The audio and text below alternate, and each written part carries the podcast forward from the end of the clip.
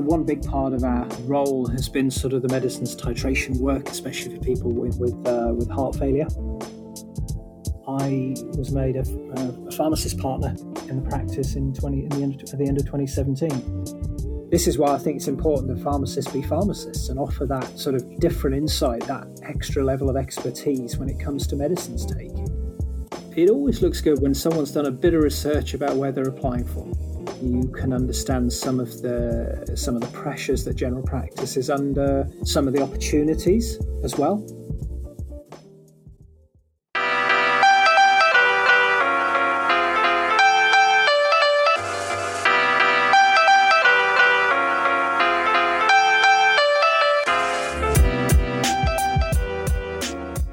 Welcome to the third episode of the pod. So today we have Paul, who is a practice pharmacist for St. Austell Healthcare down in Cornwall, to talk a little bit about his work in a general practice. So those close to him know that he's an avid runner, a biker, and should I say a star chaser? Star chaser, yeah, uh, yeah, a bit of sort of astronomy on the side. Yeah, that's right. Yeah, yeah. Take a few take a few pictures now and again. It's been something I've been doing for a while. I mean, it's it, like anything. I mean, you you you start off, you learn different things how to do things better and, and and the photos get better and better. And you know it's it's even now you know i can take raw data that i took sort of six seven years ago and process it differently so you get a much better result. So you know it's it's it's a it's something you can do um, in in the evenings. You just set it up set it going and come in and do other things. And uh, you know when it's finished doing what it's doing you've got the raw data there and you can then spend some time um, sometimes just as much time as taking the images. You know, you can spend processing them. So, you know, it's uh, it's it's it's something that it's something I enjoy doing when the weather behaves itself. yeah, I gotta take advantage of it. Honestly, they they they look honestly fantastic. Like you look at the stars and you're like, oh, it's great, and then you look at your images and like, oh my god, it's stars behind the stars. Oh my god. Um, but yeah, obviously, um, this this episode is about um, you know you as a practice pharmacist um, in a general practice. Um, so I think if you kind of explain to you know our listeners about you know how you kind of got to where you are at the moment, um, obviously knowing that you're a, a, partner of the general practice, um, just maybe mention a bit about your kind of accolades that you've had over the years and kind of where you started and how you got to where you are. Yeah, I could. Yeah, um, I mean, it, it, it's funny. I, I, was sort of thinking about this, and, it, and, I was just looking at the dates, and it was like, wow, I've been registered 21 years. Um, you know, this this this month actually. So um, it's. I, I, started off in. I, I qualified in 1999 and, and uh, continued to work in a community pharmacy uh, as a second pharmacist there with my, uh, who was then my uh, pre-registration tutor at the time. Um, and then several years later, I was offered a, a branch manager pharmacist position at, a, at, another local pharmacy, which I, I, I stayed at until 2007 when I was offered a job at what was then Cornwall and Scilly Primary Care Trust as a community pharmacy projects manager. Um, and that role uh, continued, and I, I, I, took on a full time position of a pharmaceutical advisor, and that was that involves supporting the uh, prescribing team with uh, not just the community pharmacy locally accredited services, training and provision, um, but also starting to get into more prescribing and practice support work. And as that role sort of progressed, I took on more more sort of uh, you know interesting bits of work, uh, which really included more medicines optimization activities, practice support, data analysis, and looking at sort of budgetary spend at practice and uh, PCT level. Um, and one, one thing I also enjoyed doing, um, you know, was fairly intense at time, was the individual funding request. So I sat on the special cases panel and uh, offered sort of uh, pharmaceutical advice to to individual funding requests. Um, and that was a really, you know, you really felt like you were making difference to to, to, to people's lives with that. Um, big part of the role as well, which um, I was quite pleased of at the time, was I, I developed to maintain the, the, the pharmaceutical needs assessment for Cornwall Isles which was a it was a major project at the time. It was a, one of those must dos, and you know, we, we if we're going to do something, we want to do it really well. And what was really good is we we, we put it all together, and it actually got some nat- national recognition as a really as really good practice. So I was quite pleased with that. Um, and then I continued in a, in a similar role until the Primary Care Trust became the um, Kernow Clinical Commissioning Group in, in, in 2013.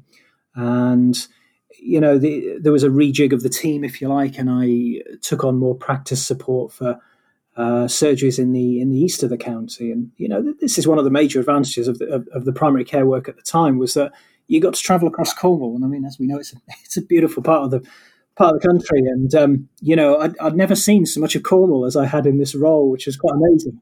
So, um, you know, it even included a couple of trips over to the Isles of Scilly to, to, to go and visit and support the practice over there. So it's it quite fortunate we had good weather both days. Uh, you know, one one time was a trip by helicopter, and the second time was uh, was a flight out of Newquay. So it was a it, was it was a great experience, and um, you know, I, I, I really enjoyed that role. And um, but but but going alongside that, I'd always maintained a bit of an interest in in, in Parkinson's disease management, and this was following a, a community pharmacy uh, project back in 2005. And in conjunction with the with the, with the local specialist team, I started doing some uh, pharmacist-led outpatient clinics at St Austell Hospital, which uh, went on uh, for about five years um, actually, where we were seeing people. I was sort of seeing people in rotation with the uh, the specialist uh, consultants and the Parkinson's nurse specialist, and it was it was a great way to sort of provide that extra little bit of medicine support. Um, and the, the primary care role, to, you know, teaches you about sort of commissioning and everything you do doing it at population levels. But this piece of work really gave me a really good insight into individual patients and being able to balance that with um, the, the, the, the, sort of higher level pieces of work as well. So I, it, it, gave me like a, a really good uh, level of experience in those sort of face to face consultations. Um, and uh, in, in, in 2012, I gained my prescribing qualification. So that gave me an extra little bit of uh, an extra ability to be able to initiate medicines for people in the clinic and just use your skills in a, a little bit of a different way. And for, for me, it really highlighted that people, many people who have, you know, there are there are significant polypharmacy issues out there, and people don't tend to have, struggle with just one thing. You know, people have multiple long-term conditions and you know generally requiring multiple medicines. And it, it really highlights to me the need for, for, for really good patient support. Um, and i think that's where my interest in in sort of polypharmacy and you know really good medicines management uh, stems from because um, you see it firsthand you know and uh, it's uh, it's something that i've been quite passionate about helping people with over the years so, um, but that was good. And then in 2015, um, I was offered a post at St Austell Healthcare, um, and that's when the three you know them well. Uh, three practices had merged to form a new large practice and to pick up over 8,000 patients from a, another practice that unfortunately had failed um, and uh, gone under. And, uh, you know, a lot of these patients had uh, you know the level of care had dropped off over a period of time, and there was a you know there was a significant piece of work needed to to try and you know make things safe and and improve the, the processes that were there. And uh, my role was really to put in place and support putting in place those safe prescribing practices and you know develop uh, and improve the you know the the repeat dispensing processes as all the practice data and all the patients, you know, 31,000 of them was was merged onto SystmOne. Um, also, it was a it was a good opportunity to uh, you know to provide a little bit of continuity and as a, a, link for our community pharmacy colleagues because this was a huge period of change, and it was uh, it was a it was a big responsibility to to come on board and try to support the healthcare professionals within the practice at the time, and also to try and support patients with a bit of continuity through those changes.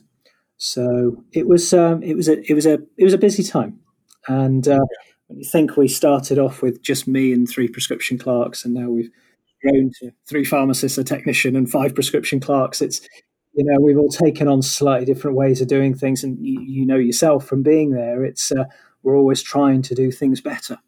Um, there's definitely definitely things we can do better, and it's just um, you know just a gradual pro- process of evolution, isn't it? And I think part of that, and, and the sort of work I was doing over the next couple of years, up to about 2017, um, I, I, the practice, I think the practice recognised my input, uh, which was nice, and they offered me a partnership, and I was made a, a pharmacist partner in the practice in 20 in the end of, at the end of 2017 and uh, and that was great. I mean, I, I you know it was something it was something I, I couldn't refuse really. I mean, it was a really good opportunity for to to, to, to sort of fly the flag for, for, for pharmacists and say, look, you know, we can you know we can get there, and you you can be recognised for the for, for the work you do, um, and that's great because it gives me a you know it means I've got a bit of a say in how the practice is run, and uh, you know a bit more sort of oversight and working on the same level as the GPs when it comes to planning. So that's uh, it's it's it's been good, and that's where I've been ever since. So you know, it's uh, it's a good achievement. I was quite I was quite pleased with that. Yeah. First, like firstly, just congratulations for your career, and um, I remember actually asking you this um, a similar question when we were on our 13 week review and on on the ride back, I think, and it was it was like honestly eye opening to me that you know you a pharmacist can do all these things, um, including you know what we do on a daily basis um, before COVID hit. You know those face to face consultations um, with patients and what kind of impact we can have um, just managing their medications and you know when when they come to f- those face to face consultations, most of them I feel like most of them leave quite happy with what we've given them as an intervention. So it is, yeah, and I think it's important to, um, you know, it's it's important that you do listen to the patient's story. You know, it's important that you do um, listen to what they're coming in with, and listen to those little, sometimes those little subtle cues in the consultation um, that, that sort of steers towards what the patient wants to discuss. And I mean, you know, think one thing we always talked about, you know, when you were doing your pre-reg with us, what that you don't really achieve anything without developing patient rapport. And you know you, you, you get that ticked off. Learn to understand a little bit of the patient's story a bit of background you know and um, then you can start to work with people. Um, and, and, that's what it's all about. And I, I, think over the years i think what's what's worked well is i mean i've always i've always had the good fortune of working with with some good teams and you know, work with some really amazing people. And even now, I mean, the, you know, the, the team I've got is is incredible, and they all go over and above, um, you know, what's what's sort of required of them. But you know, I've been fortunate that's been the case all throughout my career, really, and I've been luckily given those opportunities to be able to sort of develop my skills and and sort of expertise. Um, so, but you've got but you've got to look for the opportunities. You've got to be prepared to t- take a few chances. And you know, there have been things that we've done that haven't worked out so well, and there's equally there's been luckily well, luckily there's been more things we've done that have turned out quite well. And um, you know, but that's that's life, isn't it? You know, you, you just have to um, look for the opportunities. Yeah, absolutely. Yeah, and I think something special about St. Austell Healthcare is, you know, as the lead pharmacist there, I think you've fostered a really good working environment for all of us. Um, I think, and, and it's really easy to work under your supervision and guidance because you're always quite like you're always approachable. Like for us anyway, we can easily go up to you and ask you um, different questions, and you know you're quite you're, you're very patient answering these kind of questions, um, and it, it was just really easy to work there. And I think it's quite it's quite special. I think because not a lot of teams or kind of um, uh, groups out there have that kind of work environment that you know you actually go to work thinking oh you know we're, we're a bunch of really good colleagues um, we look out for each other and it's just a good env- working environment I think if, you, if everything clicks, yeah, if everything clicks, it works really well. And um, you know, we, we try to foster that sort of atmosphere of of trust and shared workload. And but but it's equally important if things aren't right to, to deal with them there and then. You you must let things just just to simmer. And um, you know, the, the, team has been really good working together and and not just that. I mean, there's you know the whole organisation really really sort of pulls together, which is great. You know, even especially given the size of it, you know, it can be uh, quite a challenge sometimes. Um, but um, it's it's great to work in that environment, and it, it's great to work as part of that team, and uh, that's. Uh, gives you the motivation to keep going in you know and it was it was great because you know for for me as a as a person that never had any general practice pharmacy experience. Like I would go in there not knowing anything, and I'd come out and think, you know, I've learned so much during my pre-registration year um, because you know I've made tons and tons of mistakes during my time there. That's the way we, but that's the way you learn, isn't it? And I mean, you know, you, you, we, we all learn by making mistakes, and even now there are things you do, and you think, oh, I could have done that better, or could have done that a different way. And, you know, but that, but that's that's part of the process, isn't it? And,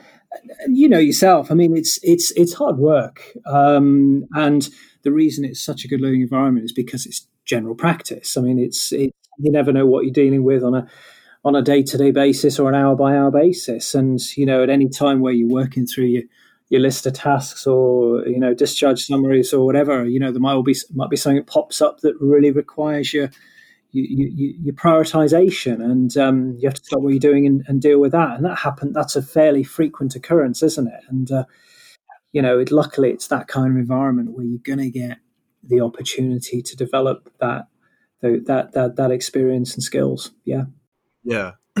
Speaking of that, um, we'll, I might as well move on to the next question, um, which is obviously COVID has kind of affected it, but what kind of jobs do you do on a regular day? Yeah, I mean, COVID has sort of put a, you know, as, as we all know, it's limited the amount of face to face contact we can and probably should be having with people. But, but yeah, so there's the day to day prescribing queries. Um, the uh, one one big part of our role has been sort of the medicines titration work, especially for people with on with uh, with heart failure. Um, as you well know, we we spend a lot of time uh, you know, increasing the doses of people's medicines and then arranging the necessary follow up, you know, with the blood tests and blood pressures, pulses, and then further titration. But and I think that's one of the things that's worked quite well is we're able to give that give the patient a little bit of continuity when it comes to um, changing their changing their medicines because they'll have been given a letter saying you know they must get from Ramipril 1.25 all the way up to 10 milligrams, and not, we know not everyone gets there. And you know, the blood test, you know, may, may, may, sort of point out that we need to slow down a bit or even reduce doses. But but all the while, it, it works quite well because you're able to, uh, you know, to have a chat with the patient before each time, see how they're feeling, you know, and explain the rationale for what you're doing, go through any concerns they've got, and and, and keep going with the plan. And um, you know, and I think because of our input with that, I think more people are achieving target doses of these of, of the necessary medicines than if we weren't there, which is great. Um, the big another big area um, is that of uh, opioid prescribing, and you know there's been huge amount of focus in in recent years on trying to reduce some of the massive doses that people uh, end up on just over the years, you know, the doses just go up, don't they? And you know, there's a massive risk of all sorts of problems with these drugs, and you know, and I think that's one of the areas where we have a little bit of an input um, in terms of just again just trying to go through the, the, the the possible risks with the patient of continuing on some of these drugs and looking for any opportunity we can to to try and reduce. And, and part of it is, as I say, you, you can't do that without patient rapport. I mean, you have to understand the patient's story before you start something like that because otherwise you're just someone ringing them up and saying we're going to drop your drugs and then you don't get you don't get anywhere you know you you have to spend a bit of time find out how they've got to where they've got find out what their find out what their uh, ideas are what their understanding is of their medicines do they have any problems, and try to find sort of a solution that works for an individual. And um, you know, sometimes yeah, you can reduce, sometimes you can't. Um, but at least in the latter case, you've had the opportunity to, you know, enable them to make a bit of an informed decision about what they're doing. And then it's about risk management. You know, it's about saying, okay, fine, let's not do anything now, but let's set a date for maybe three months' time to have a look at it again. And, you know, if anything changes in the meantime, you, you say, look, we're on the end of the phone. Give us a ring if you've got concerns. Because things happen all the time, don't they? You know, people's health changes or new symptoms appear or, you know, life life happens, doesn't it? And things change. So, you know, I think there's a, it, it's all about working with people. Um, I, th- I think that's that's the secret to it, really. And you're going to win some, you're going to lose some, but it doesn't mean you shouldn't try. And uh, you know, in this this sort of environment, you do get plenty of opportunities, you know, to, to, to try and make a try and make a difference. And uh, yeah, and, and and when you get someone, you know, from I mean, I've had people who are on sort of 200 milligram oral morphine equivalents per day down to sort of a fraction of that. Great, you know, can we get completely off? No, absolutely not. But you know, we've reduced the risk and the patient understands their medicines a little bit better than when we started. And, you know, for me, that's the important thing. It's about making sure people have the ability to make informed decisions about their prescribing. Yeah, we've had so many cases of, um, you know, patients changing their minds after a few phone calls from us. Actually, I think I remember a few cases where at first when when they when we first ring them up, they're absolutely reluctant to take a certain medication, even after lengthy discussions about the benefits of them. And then in the end, we're like, well, we'll call you back in a few weeks. And then in a few weeks, they're like, oh my god, I should really should have started this medication, or I'm ready to start this medication because you know they may have experienced some sort of side effects of another drug, or actually their illness may have progressed and worsened their pre existing symptoms. And yeah, I think that kind of impact is just so rewarding. Yeah, and it's nice to be a bit proactive in healthcare, isn't it? You know, we everyone is so snowed under with work, and we, you know, we all operate in a very reactive sense, don't we? But sometimes it's nice to do a bit of proactive work, follow people up, and you know, and really sort of I, I, think people sometimes have one experience of of uh, of healthcare, and you know, it, it, means it either puts them off, or they they spoke to someone several years ago who was going to stop all their medicines, and it, it, puts them off from from engaging. But um, you know, if you under, understand a little bit of what's gone on in the past, it just equips you a bit better to to to try and manage things going forward. Yeah, even a bit of proactivity can go a long way for the patients. I I, I agree. Um, so other than monitoring and following up on patients, what are the things do you do on a daily basis? We do. We I mean we process all the, the you know the discharge summary information, don't we? And that that involves sort of you know a fair amount of daily medicines reconciliation work, uh, updating discharge summaries, and uh, but also maybe chopping and changing or initiating new medicines on the back of specialist recommendations. And sometimes, you know, in most cases, yeah, that's fine. We do that. Some some cases we'll we'll even go back to the specialist and say, mm, not sure about that because they're on this, and you know, come up with an alternative for them. Um, and that's really demonstrates the you know the input of the pharmacist really because you know we can we can pick up on these things and um, and, and sort of go back and have those conversations, and that might be with the with with the sort of consultant, or we might you know get in touch with one of our colleagues, pharmacist colleagues in the in the hospital who happens to be looking after that that specialist area just to see what uh, the sort of up to date thinking is. Um, but uh, and we also oh, so go on. No, I was, I was just going to say, and that you know that's that that that can take up quite a bit of time. Um, but uh, you know, it's it's all for the benefit of the patient at the end of the day, and if you know, it just means the GP isn't trying to trying to take time out of their busy days as well, trying to sort these things out. I mean, there's a, there's a huge focus at the moment on on sort of uh, long term condition review and that you know, and part of that, you know, we maintain quite a close link with other colleagues within the practice, you know, especially the nursing team, because you know they we have specialist nurses who deal with sort of you know the diabetes, the respiratory, and very often we we have conversations with them about how best to manage patients and you know what treatment options there may be and what might go with existing therapies that the patient's on. Because as we said it's not you know it's not always the case that people just have one long-term condition. They have several. And uh, you know what what goes with what goes with other medicines when someone's already on 12 15 repeats? It's uh, you know it's uh, sometimes you have to really have to look into it and uh, think of the the implications of adding in yet another medication and what's the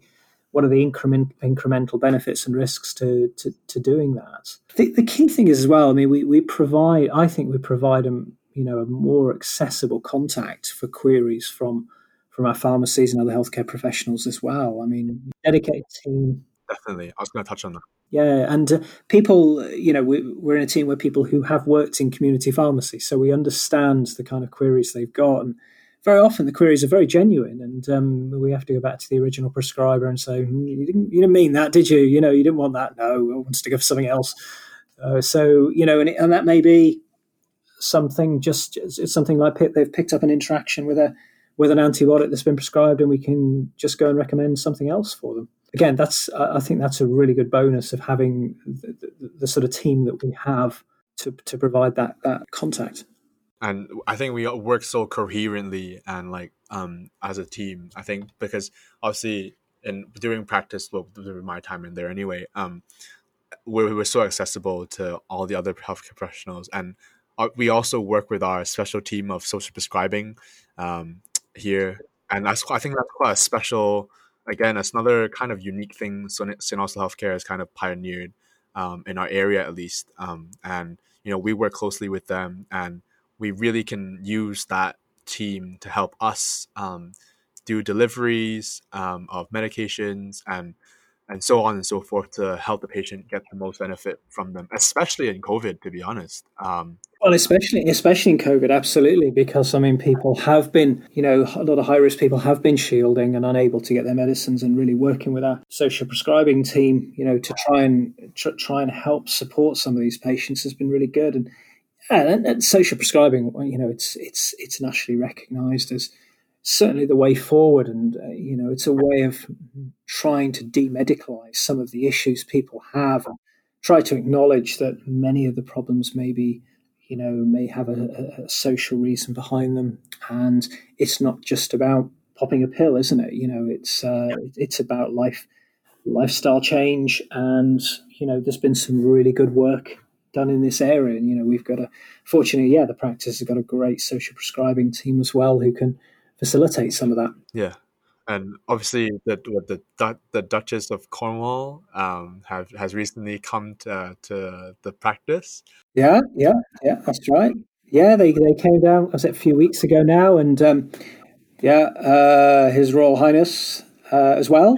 Uh, so it was great for the practice to uh, to have that bit of uh, recognition. Um, and uh, yeah, it was a great experience for everyone. I, I, think, as far as the social prescribing goes as well, it was a really good opportunity for them to see firsthand the, the, the sort of work that's going on. So it was uh, it was good. And we and we also, I think, when I was uh, at the practice, um, we also attended a lot of the events uh, ran locally, um, and we had a lot of um, you know communications and we liaised a lot with the um, CCGs, the other pharmacies, um, other other community pharmacies, and other um, general practices in Cornwall, um, and uh, yeah, and that's I guess that is part of our role as as well, isn't it? Like developing those sort of professional networks for you know for for sort of knowledge sharing and good practice is always good um, and uh, yeah, it's it provides that extra little bit of peer support, doesn't it? Um, so you know that's quite handy to know, and you never know where you you know if you've got a specific query, at least you know you know if you can't answer it, you know who might be able to, and that's that. It's great to be able to have those contacts in place yeah. Yeah i think making and maintaining those network is just as important as our day-to-day job because i recall you know asking for some help with from the Kernow ccg and the day lewis pharmacy next door to conduct like a public health campaign on self-care a while back i think in november last year. And i don't think we could have done you know have had as much of an impact to the people we've approached uh, if i took the campaign on alone. So speaking of our impact on patient health. Um, are there one or two cases where you know you felt that you've made a significant difference to patients that were under your care? I mean, if if the out if if the if, if the output from that is a patient felt better about what they were taking or you know was a bit more comfortable or was was a lot happier you know as a result of our input um, i mean there's, there's, several i mean there's several examples i suppose where you know certainly with with heart failure patients um, there's one particular guy who had just got a new diagnosis. This was only fairly recently. He'd only just had a new diagnosis of heart failure. He'd had his echocardiogram and, you know, he'd seen the specialist and he'd seen the specialist nurse and they'd all told him he needs to be doing this and doing that. But no one had really explained to him what the problem was. And, um, you know, when we had a conversation, you know, we just happened to touch on how this had affected his life. I mean, we said, you know, you, are now on sort of four or five new medicines that you weren't on before. And, you know, how are you finding this? And, uh, yeah, he said, I, I found out my, my, my, my heart's only working 20%. So I said, what do you mean 20%? And, he, and that was, um, he, would obviously got a copy of his echocardiogram report, which showed his ejection fraction of 20%. So trying to sort of explain to him that, you know, it wasn't that his heart was only working at 20%. It was um, trying to explain about how ejection fraction works and why he felt breathless and everything else. And uh, and then explaining the rationale for each of the medicines, you know, that he was going to go on to. And I, I think after the conversation, I mean, I, I, phoned him up several days later because I'd given him, I was aware I'd given him a huge amount of information to take on. And, you know, he actually, when I spoke to him several days later, he said, you know, I, I really appreciated that because it just put my mind at rest a bit. I know what I'm doing. I know why I'm taking these drugs. Um, and I and I certainly believe as part, you know, because of that, he's more likely to take them regularly and you know keep up with the with, with his follow up appointments. And um, you know, so so that was a really good example. And there's been several where you know you you have to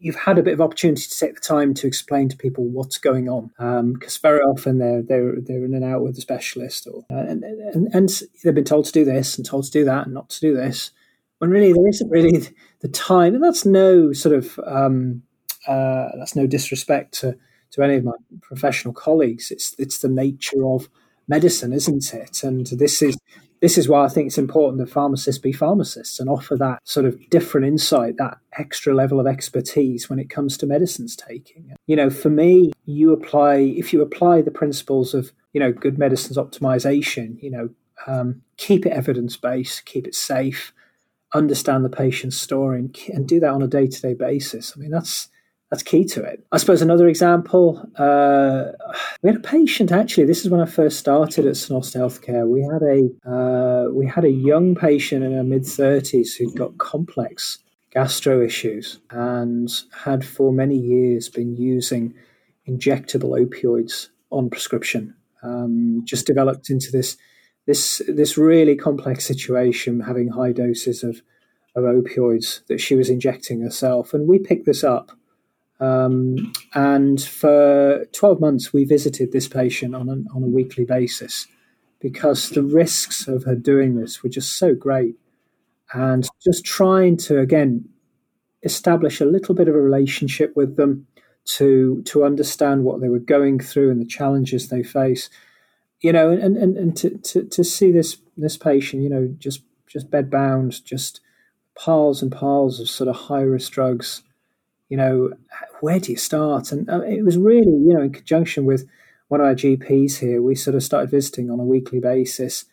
You know, we established links with her family and the specialist team, who she was well known to, and uh, even the controlled drugs accountable officer at the time, you know, just to understand the, the, the, sort of challenges that we were likely to be facing. And she was, I mean, she was um, she was supposed to be end of life several times, and in the end, I think she lived for I think it was about 18 months after we, so we, I think, you know, we managed to have a bit of an impact in terms of trying to minimize risk to her over that time. We changed the way we prescribed. We, you know, endeavored to try and reduce doses. We weren't very successful, unfortunately.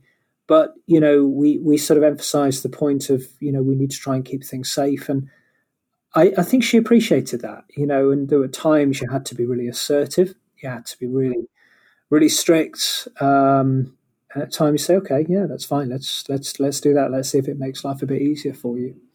So that was that was a person who I I felt had quite a um, it, it was a it was a very difficult situation. Um, but I think we managed it as best we can. Um, and you know, there've been other patients on higher dose opiates who some of them will actually contact you and they'll say, "Look, I, I really need some help. I'm really struggling with this. I do not want to be on these." And that's great.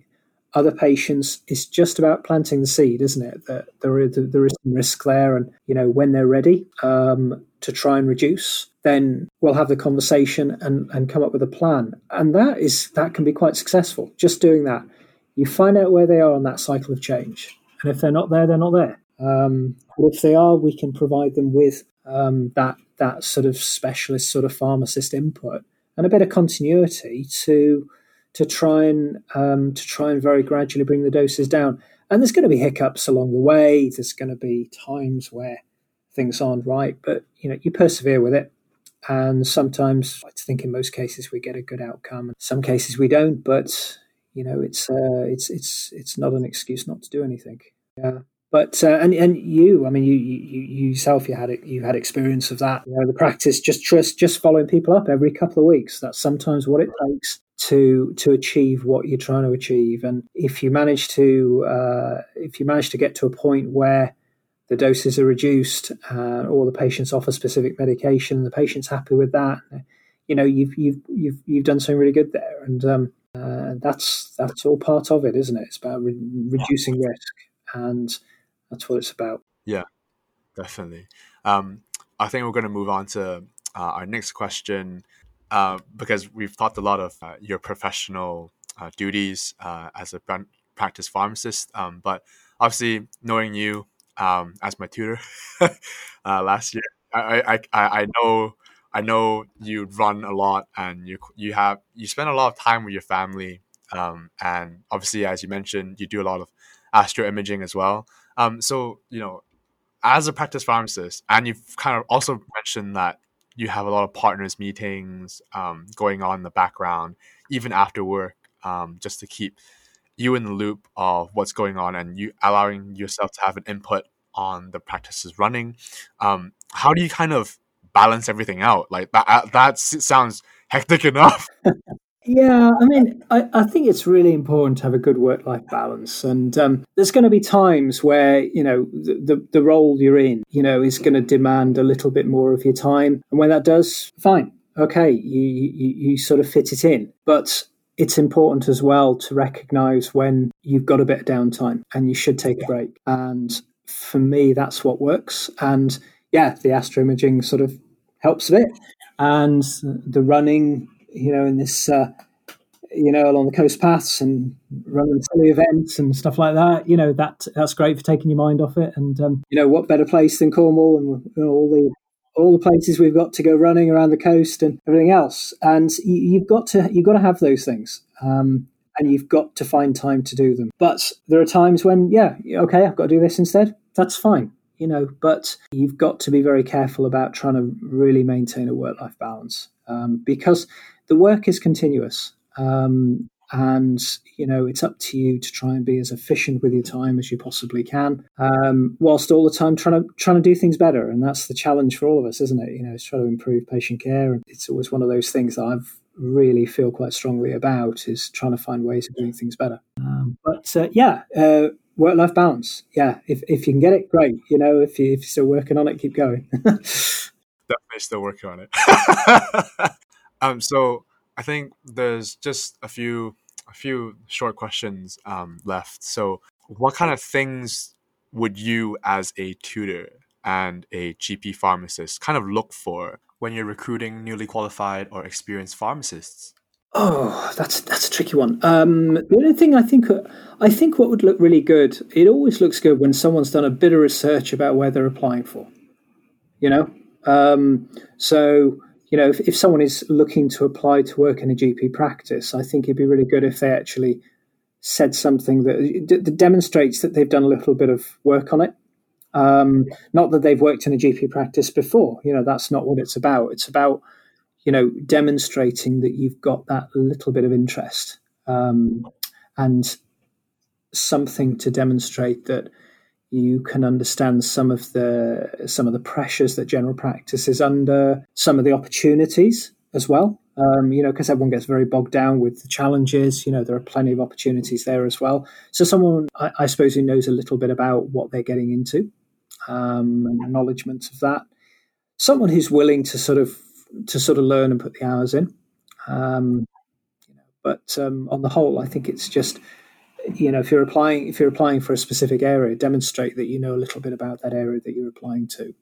Yeah, I, I agree. I think it, you know it's it's really good to hear that from uh, yourself, and I'm sure other pharmacists would um, feel the same and think the same way because um, and it's good to hear because you know as a newly qualified, we always see these posts about PCN pharmacists, GP pharmacists, and they always say they have to have what minimum two years of experience in the general practice, and you're just like, I've never even had the chance of going in. Now this is the first time I'm I'm I'm registering like my interest in these kind of roles. Like, does, does that I can't apply? So you know, from by you saying that, you know, it gives us a lot of the uh, motivation to actually apply to these roles, even though they say they need like you know two years of experience.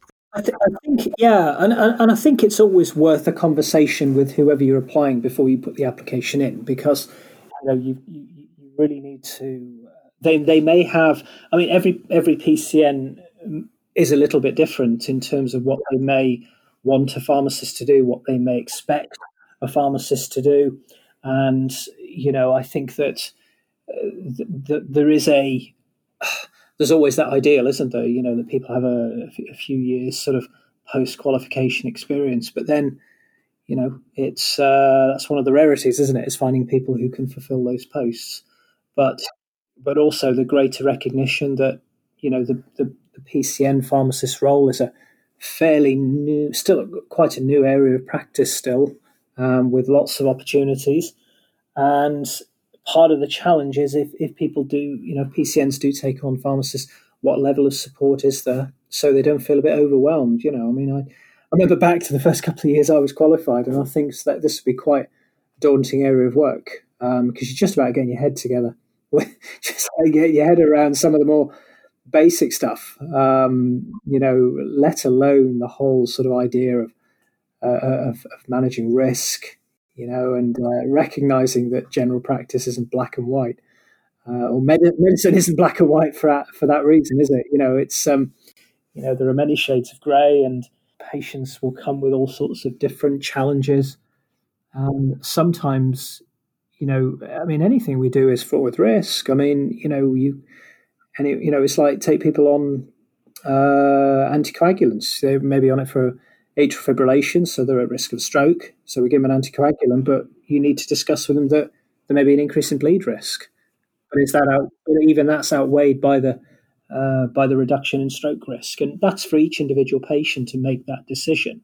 Um, so you know, it, it goes back to this whole idea of just becoming more comfortable talking to patients using sort of things like some of the uh, risk assessment tools uh, I like using the uh, the SPARC tool uh, when we talk about anticoagulations for atrial fibrillation. I, I, like using the NICE patient decision aids for for statins and things like that, and and that can really provide you with some quantitative uh, information to to let patients make up their own mind about things.